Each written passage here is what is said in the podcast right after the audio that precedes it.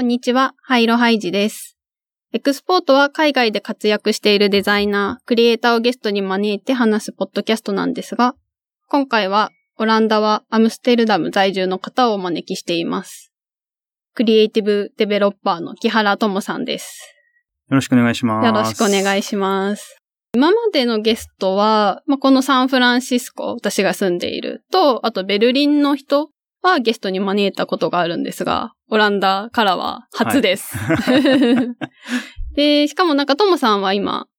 1ヶ月間サンフランシスコに滞在中ということもあり、ゲストに来てもらいました。お願いします。はい。じゃあ、早速なんですが、ちょっと自己紹介をお願いします。はい。えっと、エクスポートを聞きの方、はじめまして、木原です。今、ハイジさんの紹介にもあったんですけど、僕は今3年前からオランダに住んでいて、で、まあ、日本からオランダに行ったのは大学院の進学をきっかけにオランダに行って、で、その後ちょうど1年前から、えっと、オランダにあるワーグっていう公的な研究機関でデザイナー兼開発者として働いてます。で、まあ、その傍ら個人事業主的な感じで、まあ、ストリートディベーターやタイニーファクトリーといったプロジェクトを自分で回してて、今サンフランシスコに1ヶ月いるのもそのタイニーファクトリーというプロジェクトをやるためです。はい。ちょっとそのタイニーファクトリーについて今日は聞こうかなと思ってるんですけど、はい。端的にどんなプロジェクトですか？ね。端的に言うと、え、まあデザイナーとかプログラマーが1ヶ月間同じ家に住んで、うん。1ヶ月の終わりに何らかのプロダクトをこう、出荷する、シップするっていうのを目指した、まあなんか、一緒に住みながら作るといったプロジェクトです。うんうんえ、それはさ、みんなで一つの何かを作るの、それとも個々で好きなのを作る感じなの？えっと、どっちでもいい感じですね。まあうん当初集まった人が、その4人とも同じものを作ってもいいし、うん。あの、それぞれがバラバラに何かを作ってもいいというストラクチャーにしてるっていった感じですうん、うん、うん。集まって作る主な目的は何なの？まあもちろんね、うんデザイナーとかエンジニアが集まったら楽しいなとは思うんだけども、ね。うん。なんかそのメリットというか、一つのしかも、え、今一緒に住んでるんだよね。今一緒に住んでます。うんうんうん。うんその、まあ、集まって住むっていうこと自体に興味があって、うん。で、あの、よく最近言われてるのがコーリビングって大きい流れがあるじゃないですか。うん最近だと、あの、ロンドンとかだったら、あの、ザ・コレクティブとかが手掛けてるコーリビングスペースであったり、アメリカとかだったら We Live かな、うん。今ちょっといろいろと問題になってる WeWork さんが手掛けてる。コーリビングサービスなんですけど、文脈としてはその、大きい都市とかに、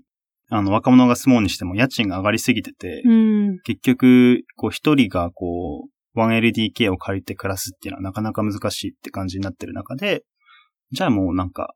まあ、若者同士3人ぐらいで一つのところを借りて一緒に住もうじゃないかみたいな、まあ、流れがあると。で、まあそういう流れの中で、なんかまあどうせ一緒に住むんだったら、こう、面白い人と住みたいなうんみたいな考え方が、なんか個人的にあって、うんうん。あじゃあ、同じものづくりを志す人と一緒に住むような何かって楽しいんじゃないかって仮説をもとに、あの、まあ、実験的に一緒に住んでものを作るっていうのをやってるって感じですね。うんうんうん。その、住んでる費用とかも今折半してるみたいな感じなのあそんな感じうんうんうん。そう、そこもいろいろと実験的にやってて、とりあえずその住んでる費用の家賃もろもろを、まあ、みんなでプール的にお金出して、で、その1ヶ月間の間に作ったものの売り上げでそこをこう補填していくみたいな感じにしていくって。じゃあ、かかる費用もシェアするけれども、うん売り上げもシェアする全部シェアする。る。うんうんうん。まあそこでうまいこと協力するモチベーションとかが出ればいいかな。うんうんうんうん。ちなみに、どんなものを作っ、なんかもう出来上がったりしたの？えっと、そうですね。1個はもうすでにリリースしてて、うんうん。アリーナ2スライドっていう、えっと、アリーナっていう、あの、ピンタレストみたいなんですけど、うん。どっちかっていうと、その、ウェブとかをきれいにこう集めることができるサービスがあるんですけど、うん。そのアリーナってサービスのチャンネルを、こう、綺麗なスライド形式に変換するサービスを、4人でガシャガシャガシャってこう、2日間で作って、とりあえずリリースするっていうのをやってて、うんうん。結構面白かったです。うん。なんかちなみにアリーナについてちょっと言及しておくと、多分日本だと使ってる人そんなにいないんじゃないかなって思うんだけど、結構私の周りのアメリカ人の友人とかは使っていて、なんかまあ、ピンタレストみたいなってさっき紹介してたけど、あとなんか結構初期のタンブラーに近い熱を感じる。うんなんか、使ってる層的にも近いんじゃないかなと思ってて、ネットが好きで、うんなんか、そこに集まってるクリエイティブなうんものに興味があるぜっていう人たちが使ってうん、クリッピングしてるって感じだよね。そうそう、そうですね。なんか、使ってる層もどっちかっていうと、その、研究者とかアーティストとかが多いから、なんか、あの、ニューヨークとかベベルリンに利用者がめちゃくちゃ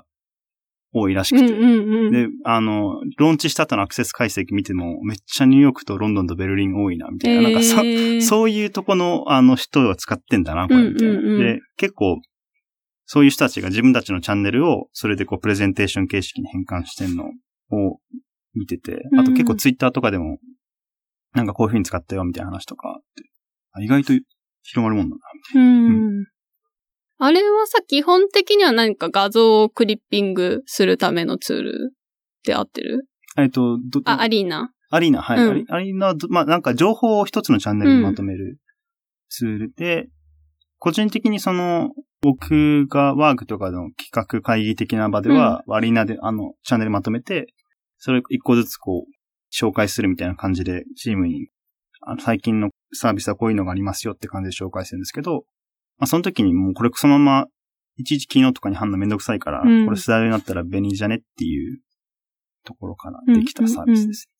アリーナはさ、うんその画像に添えてなんかコメントとかって書けるの、あ、か、かけます。はい。じゃあ結構十分だよね。リサーチ資料とかだと、うんリファレンスとして、イメージと、まあ、一個それが何であるのかっていう説明を足しておけばっていう感じだもんねそうで。すね。それで大体説明ができるから。うんうん。で、そのプレゼンモードっていうのは、うんなんか、いわゆるフルスクリーンみたいになって表示できるっていう感じ？そうですね。そんな感じですね。うん。もし興味があれば、アリーナトゥースライズドット、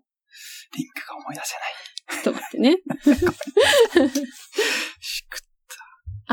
ヘロクかな？アリーナトゥースライ、えっと待ってね。アリーナ、で次に数字の2、スライズ、ドット、ヘロクアップ、ドットコム。後で多分、その、リンクの一覧の。はい、リンク貼っておきます。そうね、これ見てもらった方がね、早いもんね。そうです。でも、そう、触ってみたんだけど、なんか、いや、いいね。フルスクリーンで 自分が集めた画像とテキスト出るのめっちゃいいなって思った。うんなんか、仕事だと結構、それこそピンタレストで私はボード立てて、うんその参考資料を集めたりとかうん。してるんだけど、確かにね、スライドになったらもっと見やすいもんね。うん。え、これはその4人全員参加したの？うんそうですね。これは、あのーなんか4人全員で同時に開始で作り始めて、うん。どういう作り方になるかっていうのを実験してて、で、結構、このプロジェクトはすごい、みんななんか何らかの形でデザインするっていう、よくそれで動くなみたいな体制で動い、なんか回ってて、まあ、一人の人がバックエンド書いて、うん。僕があの、主にその、フロントエンド側を書いたりして、で、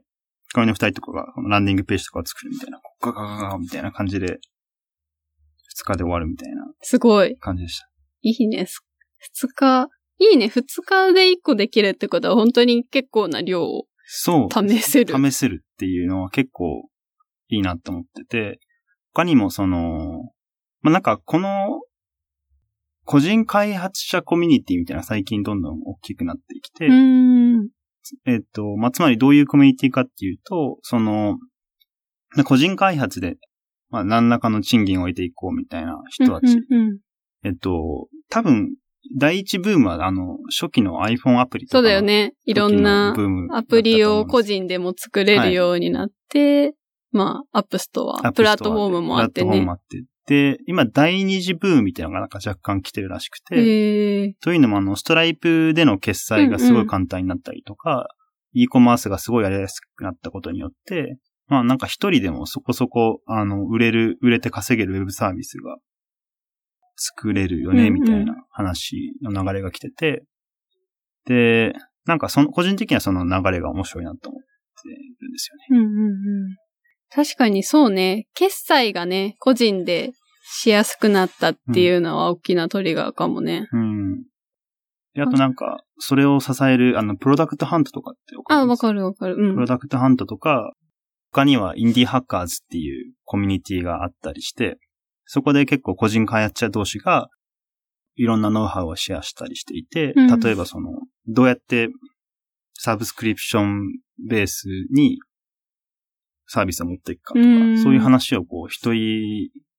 単位がやってるのすごい面白いなみたいな。るほどね。なんか今までって、うん。まあどう実装するのかとかさ、うん。どうデザインするのかっていうのはまあいろんなところで共有がされてたと思うんだけど、もうちょっとその先っていうか、さらにプロダクトをどうローンチするのな。かとか、ねどうやって売るのかとか、どう、ん例えばユーザーを獲得するのかとか、なんかそういうのも、じゃあ話されてるって感じなんだ。そうですね。なんかその界隈がすごい盛り上がってるな、みたいな。なんか雰囲気としては、あの、インディーゲーム開発者のコミュニティにすげえ近いなってうんうん。見てて、で、あの、インディーゲームのブームって、今はちょっとこう、収束しつつあるんですけど、その始まりも、もともとはその、大きいトリプル A ゲームを作るような会社の開発者の人たちが、あまりにも細分化したタスクにこう嫌気がさして、うんいや、俺はなんかこう、木を振るモーションだけを作るためにゲーム業界に入ったわけじゃねえみたいな人たちが、じゃあ一人でこうゲームを作ろうみたいな。で、マーケティングを全部やろうみたいな感じで、やり始める流れと、なんか似てるなって思ってて、うんうんうんその Google とか Facebook とかの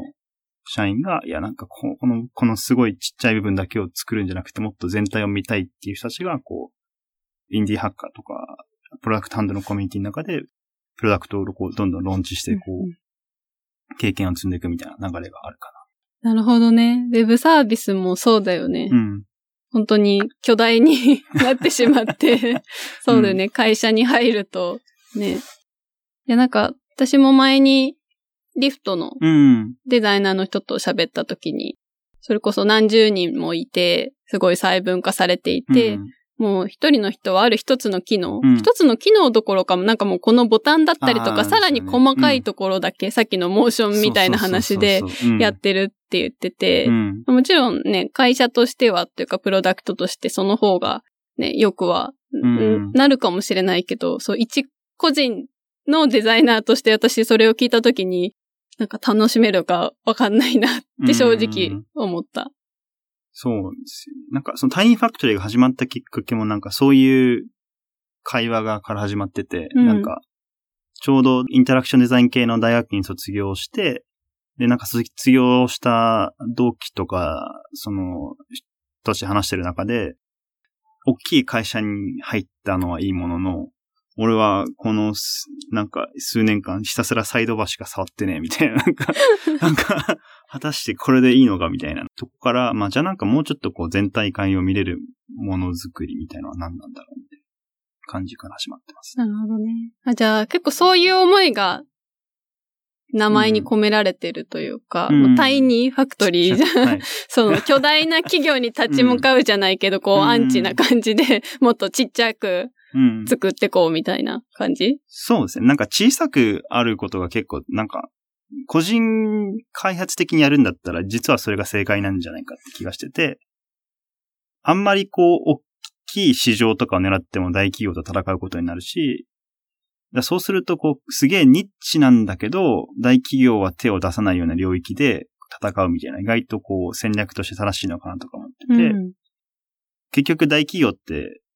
大企業、いわゆるこの場合は、あの、Google とかうん Facebook の作るプロダクトって、こう数百万人が満足するような作りになるじゃないですか。うんそうすると、こう、なんか、バニラソフトウェアっていうんですかね。なんか、あんまりこう、すごいニッチな人たちにカスタマイズしにくい作りになって、うんうんうんですごいそういうニッチ層の人にはなかなかこう、受け入れられないみたいな。一方でこう、例えば、ピーター・レベルズが作ってるノマドリストっていう、ノマドの人のためだけのソーシャルネットワークサービスみたいなのがあって、で、それとかってすげえニッチなカスタマイズされた領域のプロダクトでなかなか大企業とか手出しにくいうんうんうんところで意外とこう、勝てるな、みたいな。なるほどね。まあだから、あその、大衆に向けてっていうか、より多くの人に向けて何か作ろうとすると、そこでこぼれ落ちうるん層がいはて、で、まああとはさ、なんか、こう、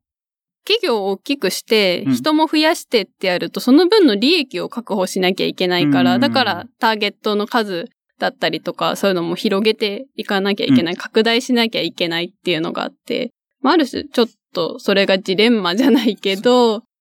まあうん仮にその、だからニッチな層の人に向けるのって、そうそう、大企業だとその利益のためにそこは逆に狙えなかったりするけど、うんタイに少しのメンバーうんだったら狙えるっていう。そうです。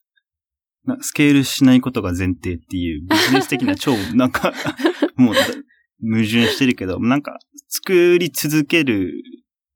なんだろうな、ライフスタイル的に作り続けるのをやっていくのであれば、意外とこういう個人開発者的にやっていくのもなんか悪くないのかな、みたいな。うんうんうん。どうなるかわかんないけど。え、他には、まあ今、アリーナ向けのスライドを作りましたと。はい他にも何個くらいできたりとか、今、えっと、あるいは計画して途絶えたものな計画してど。唱えた。え、他にも、えっと、何個かリリースして、一個は、あの、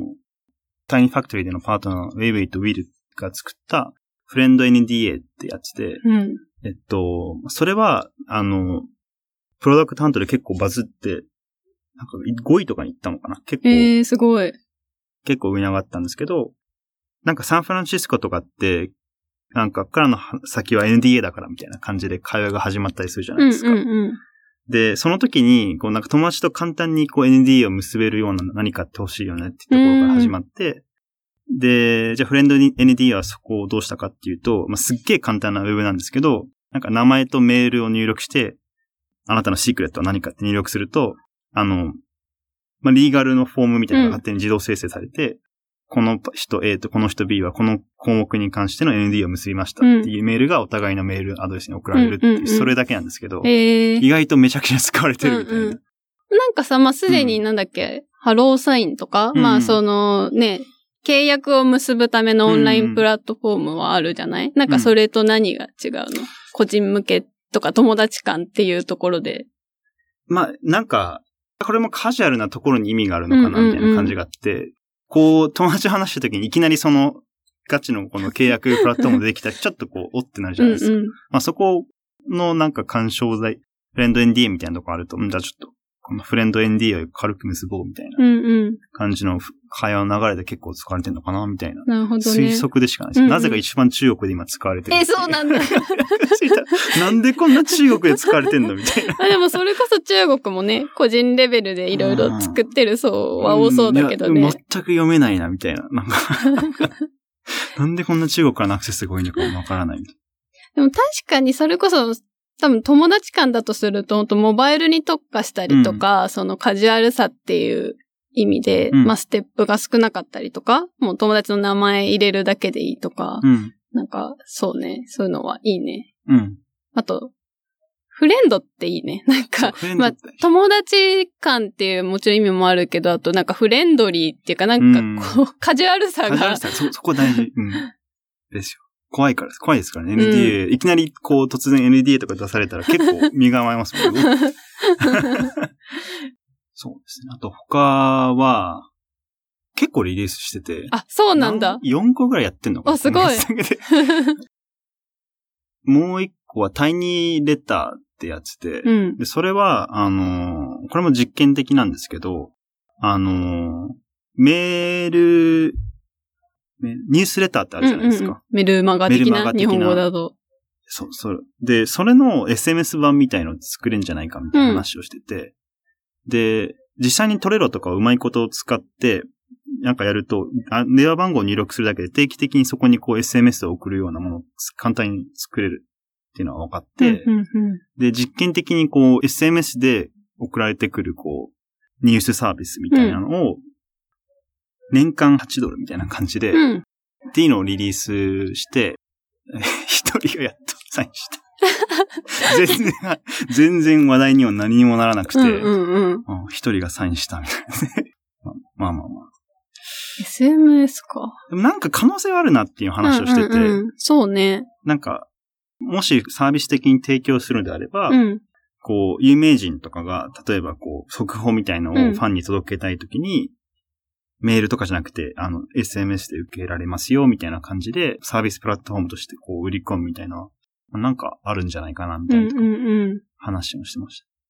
確かに、ちょっと今サービス名が出てこないんだけど、うん、結構個人向けのニュースレターサービス、うん、今時なというか、結構アメリカだと使ってる人が私の、これまた私の周りだと多くて、だからデザイナーとかマネージャーとか、まあなんかウェブサービス好きな人が個人でシンプルな、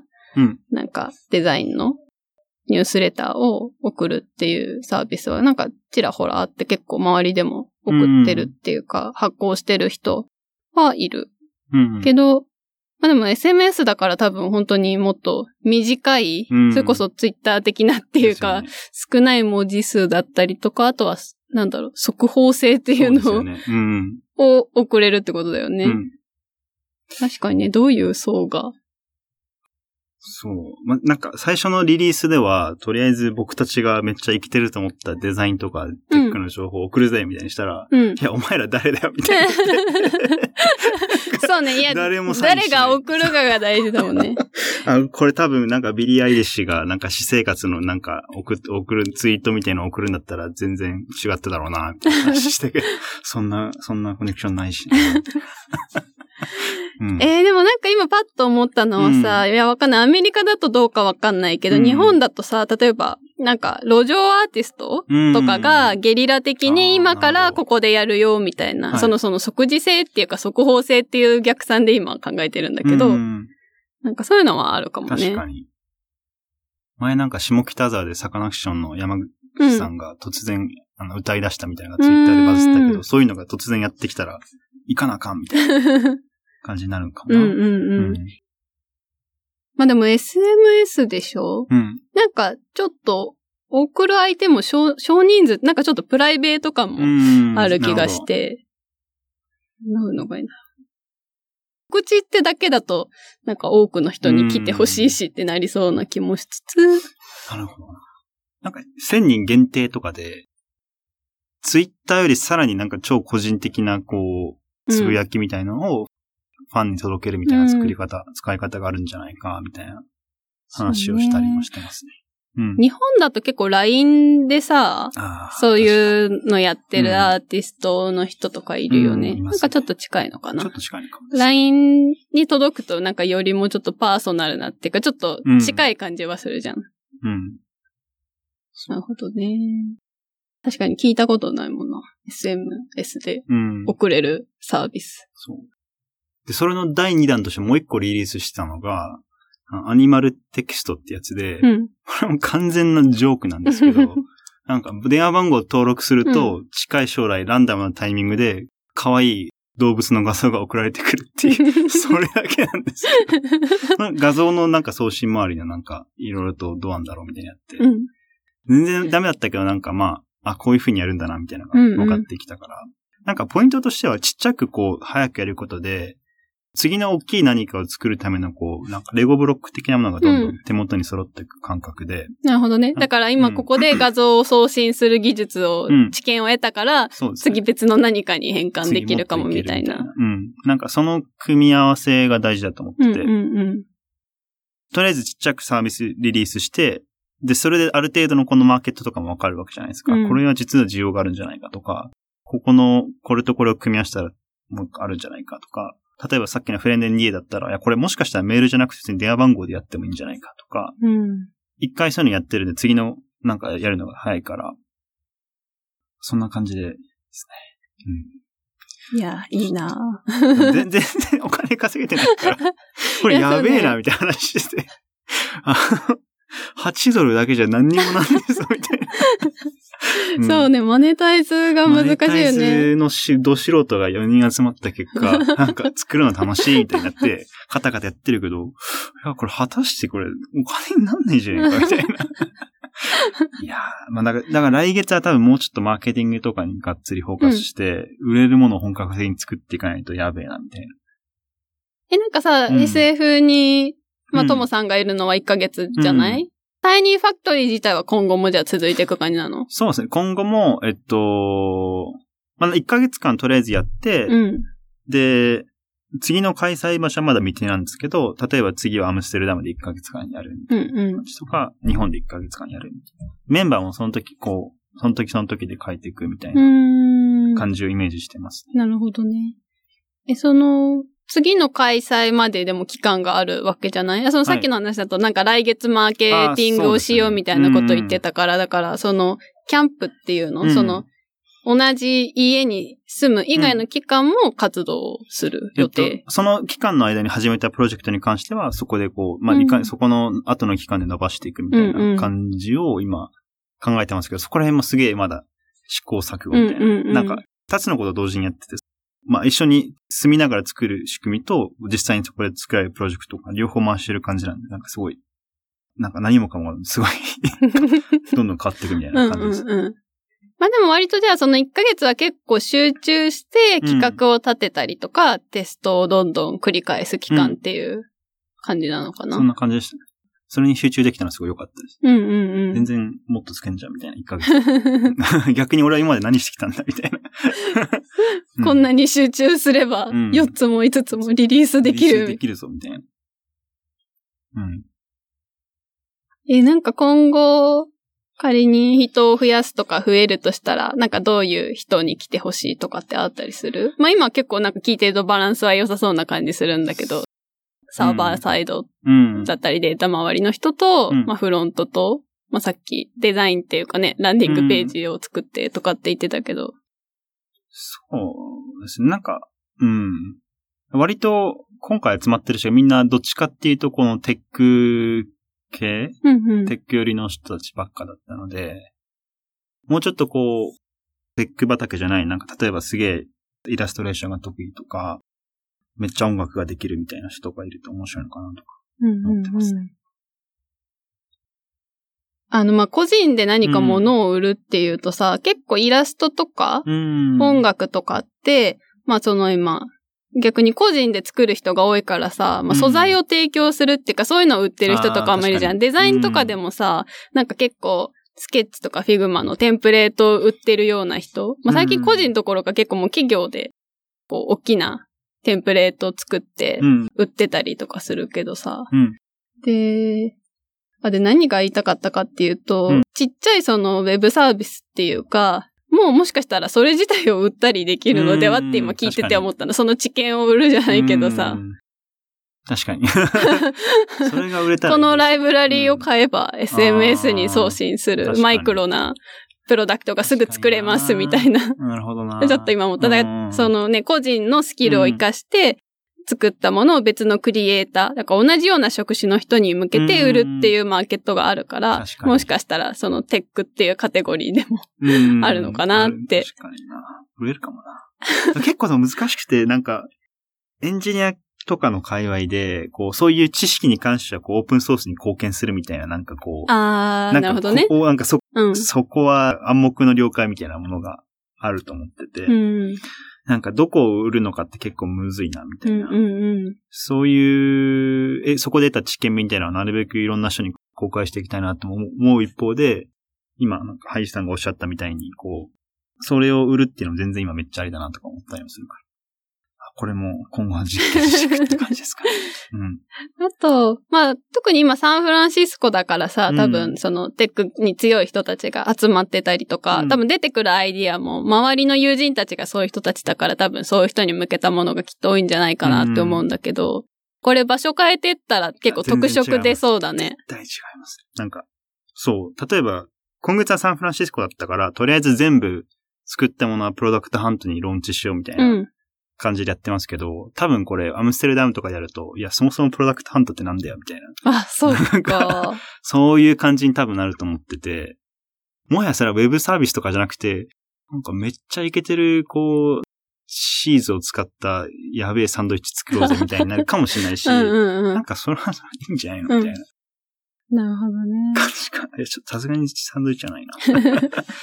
うん。なんかでも私、ともさんのツイートが結構好きで、サンフランシスコに来てうん。からの体験とかたまにつぶやいてるじゃない？ヨーロッパとの違いっていうか、うんそのアムステルダムとの違いみたいななんか視点がある気がするんだけど、実際1ヶ月滞在してみてどう？なんかここは違うなとか感じたことある？そうですね。なんか、あのー何を大事にするかの価値軸がやっぱ街によって全然違うなっていうのがあって、アムステルダムとかでデザイナーとかプログラマーとかの人が話してると、彼らがなぜ何ものを作るかっていうとこの一番根幹になってる価値観っていうのは、やっぱある種のこう、社会的に正しいものを作るみたいな、ものがうんなんか一番のモチベーションのこう、うん源みたいになってて、例えばその、一切使用者のデータを保管しないような新しいこう、ブラウザの開発とか、なるほどね。プライバシー問題ね。うん大きいもんね。とか、例えばその僕が働いてるそのワーグっていうところのスピンオフしたスタートアップでフェアフォンっていう会社があるんですけど、そのフェアフォンって会社はあの、昔 Google がポシャらしたプロジェクトアラっていううん。レゴみたいに分解して組み合わせることができるスマートフォンをそのまま作ってて、おーで、まあ彼らの言い分としては、こう、一部の、例えばカメラが壊れたからといって、すべてを買い替えることはないだろう。うんでだからカメラの部分が壊れたらカメラの部分だけをこうパコッと外して、うんうん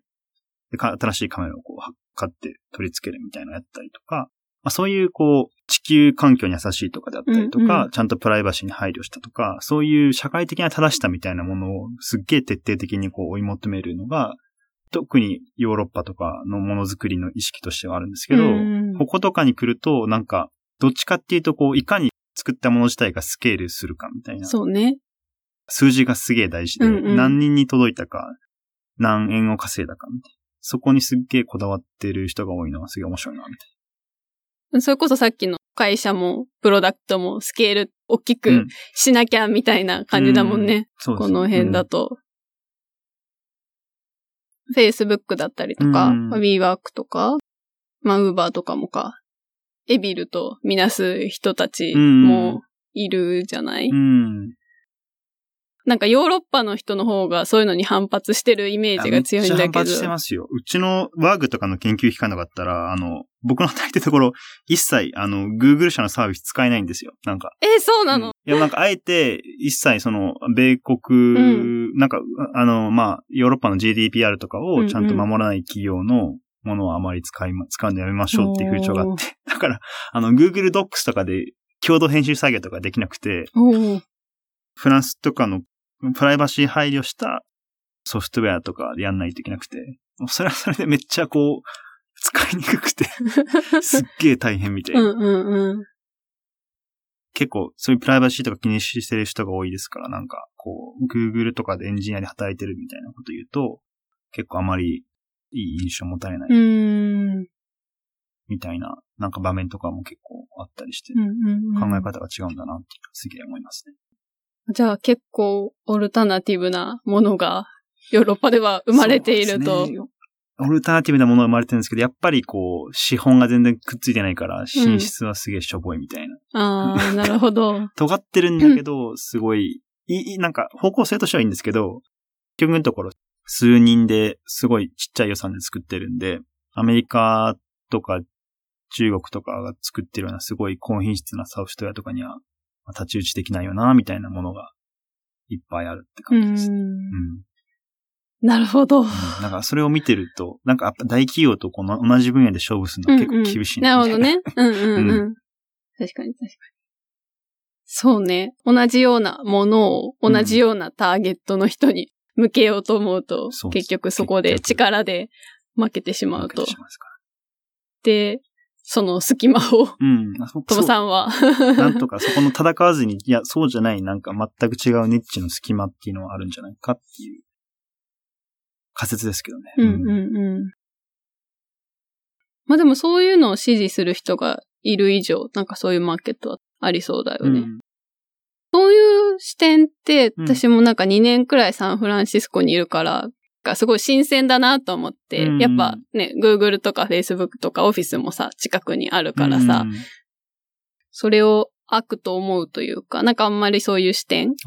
疑いもせず、うんみんな使ってるからさそれこそね、周りに働いてる人も多いし、うんっていう中で、私には今すごい新鮮に。映っている。うん。そう。なんか僕は逆でなんか、こう僕の働いてた周りとかあまりにもこう、なんかアメリカのテック企業への敵対心みたいなのが強くて、実際にこっちで働いてる人と話すと全然悪い人なんていなくて、普通にすっごい質のいいもの作ってるし、まあ問題があるとすればこう、無限にこう成長をせざるを得ない。今のこの大きい、もっと大きい資本主義とかの仕組みの話で、うん、なんか、これはもっとこう構造的な問題だな、みたいな、こっちに来て、Facebook の話とかで話してて思いました。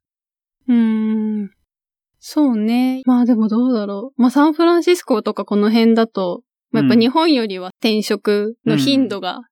高いから。あそうなんですね。うん。うん。1年未満で転職する人も多いし、だから2年とか3年とかいたらなんかもうめっちゃ長く一つの企業に勤めてるみたいなうん感じがするのね。だからうん、うんうんうん働いてる人も、どうだろうな。結構会社のことは結構客観的に見てる人が多そうな気はする。時代の波じゃないけど流れを読んで次どうするかっていうのはなんか結構みんな、なんか常日頃考えている。印象は受けるかな。なんか、キャリアの積み方もアメリカとかのデザイナーとかだったら、うん。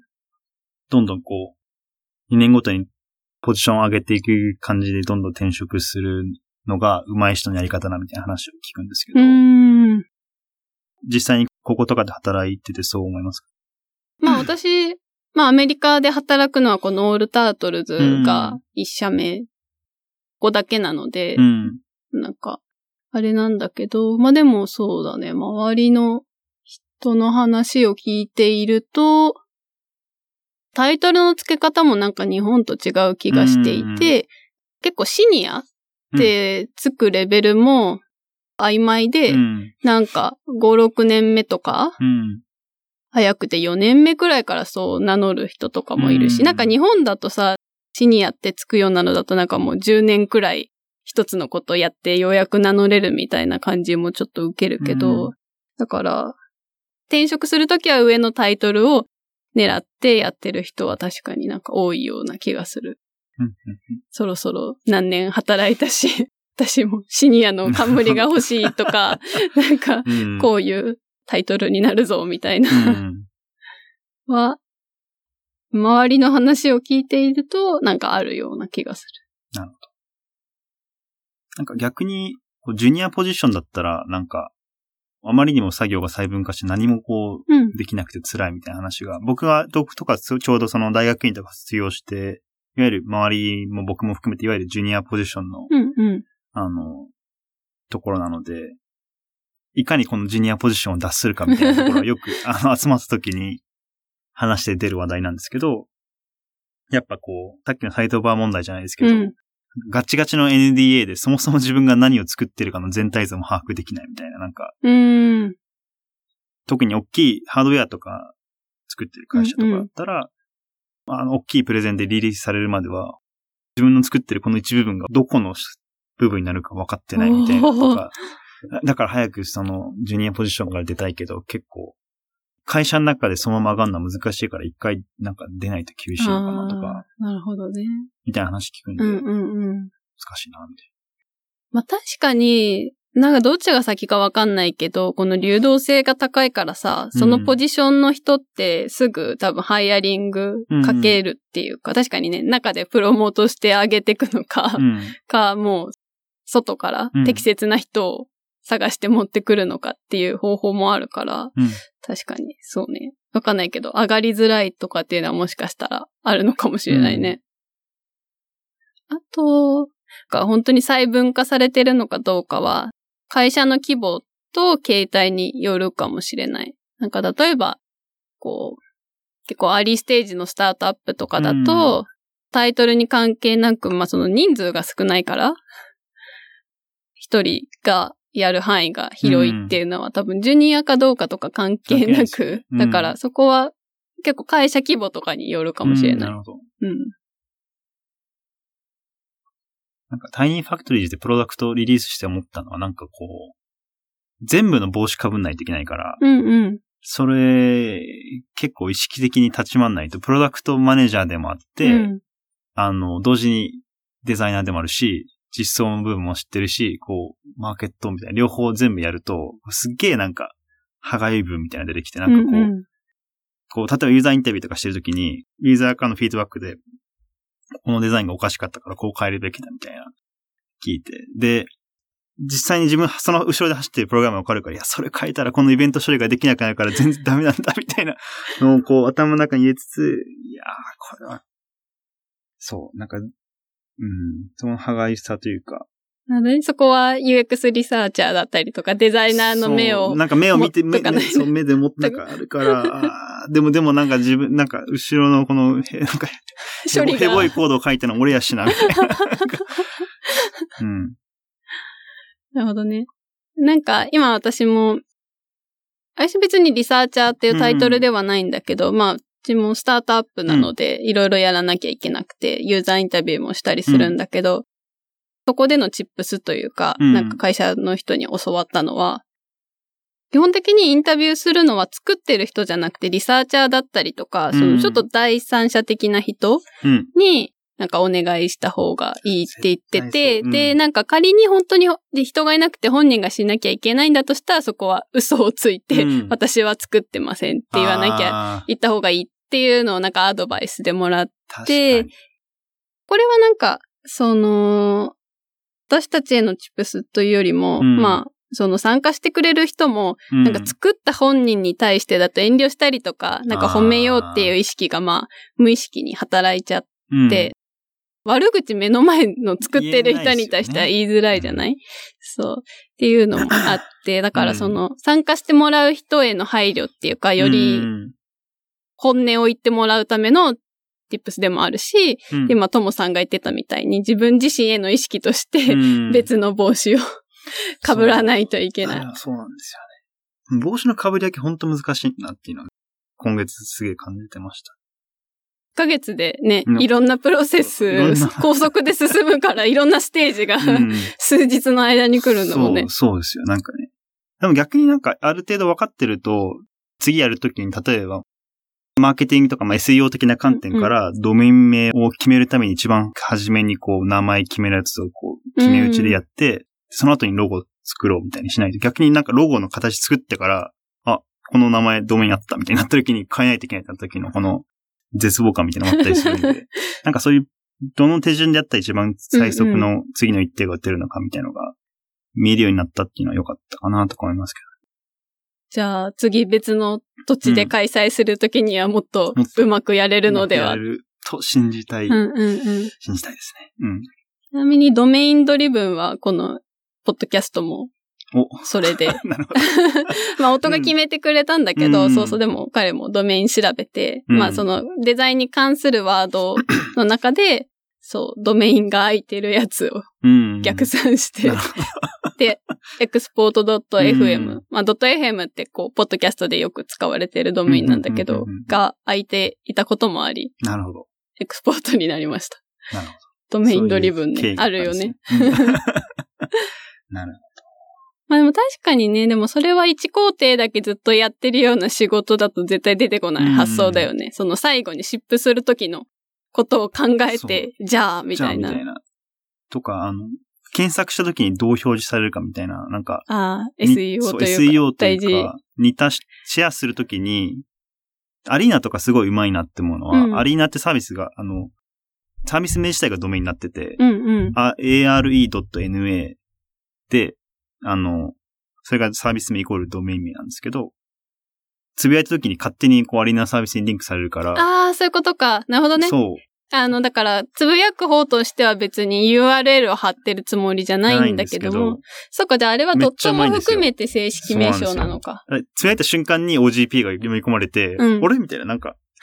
なんも、この、紹介するつもりないんだけど、こう、Facebook にしても、 Slack にしても、 Are.na の話をした瞬間に、こう勝手に OGP が入って、しかも、その、あ多分 Are.na 本社の人がクローラーが働いてるから、うん。誰がどこでそれを紹介したのかってわかるから。こう、マーケティングチームがウハウハみたいな。なんか、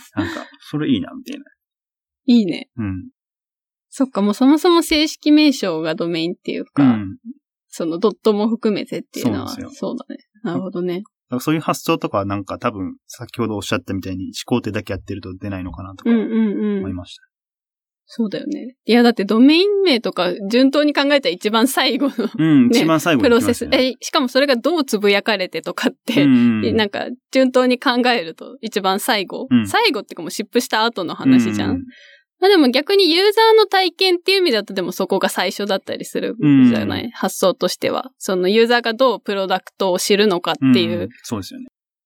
そういう時に多分友達がつぶやいたのを見るだろうとかなんかそう。いう視点でっていうのうん。賢いね。今いろいろ作ってるだろうけど、他にこんなの作りたいみたいなのアイディアはあったりする？そう。それが、あの、今月の最大のリリースにななる予定のやつが、超小規模系、2日間で終わらせる系のやつで、今月の末にリリースしたやつは割とこう、1週間かな ?1 週間ちょっとぐらいガチでこう、作ったみたいなうん。やつなんですけど、それも結構難航してて、結構難航し、難航に難航したんですけど、まあ、簡単に概要をかいつまんで言うと、あの、まあ、新しい寄付の形を作ろうみみたいな話から始まって、うん。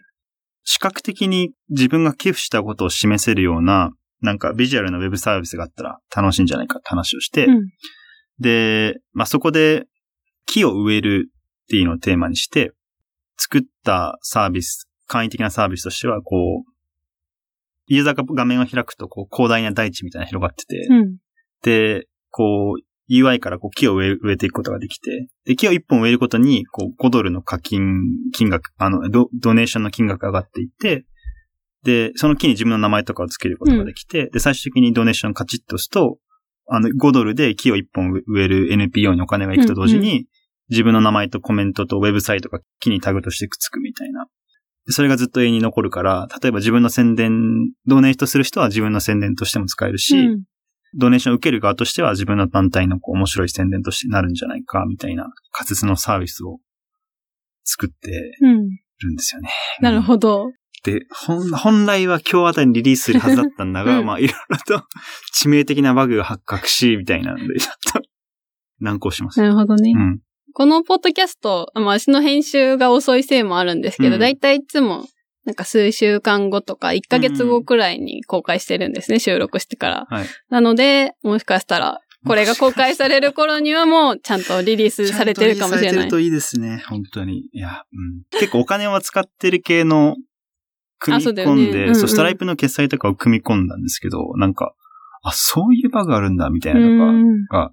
ユーザーテスト中にボンボン出てきて、これは怖えな、みたいな。さすがにそうね、お金をダイレクトに扱うからね。さすがにちょっと、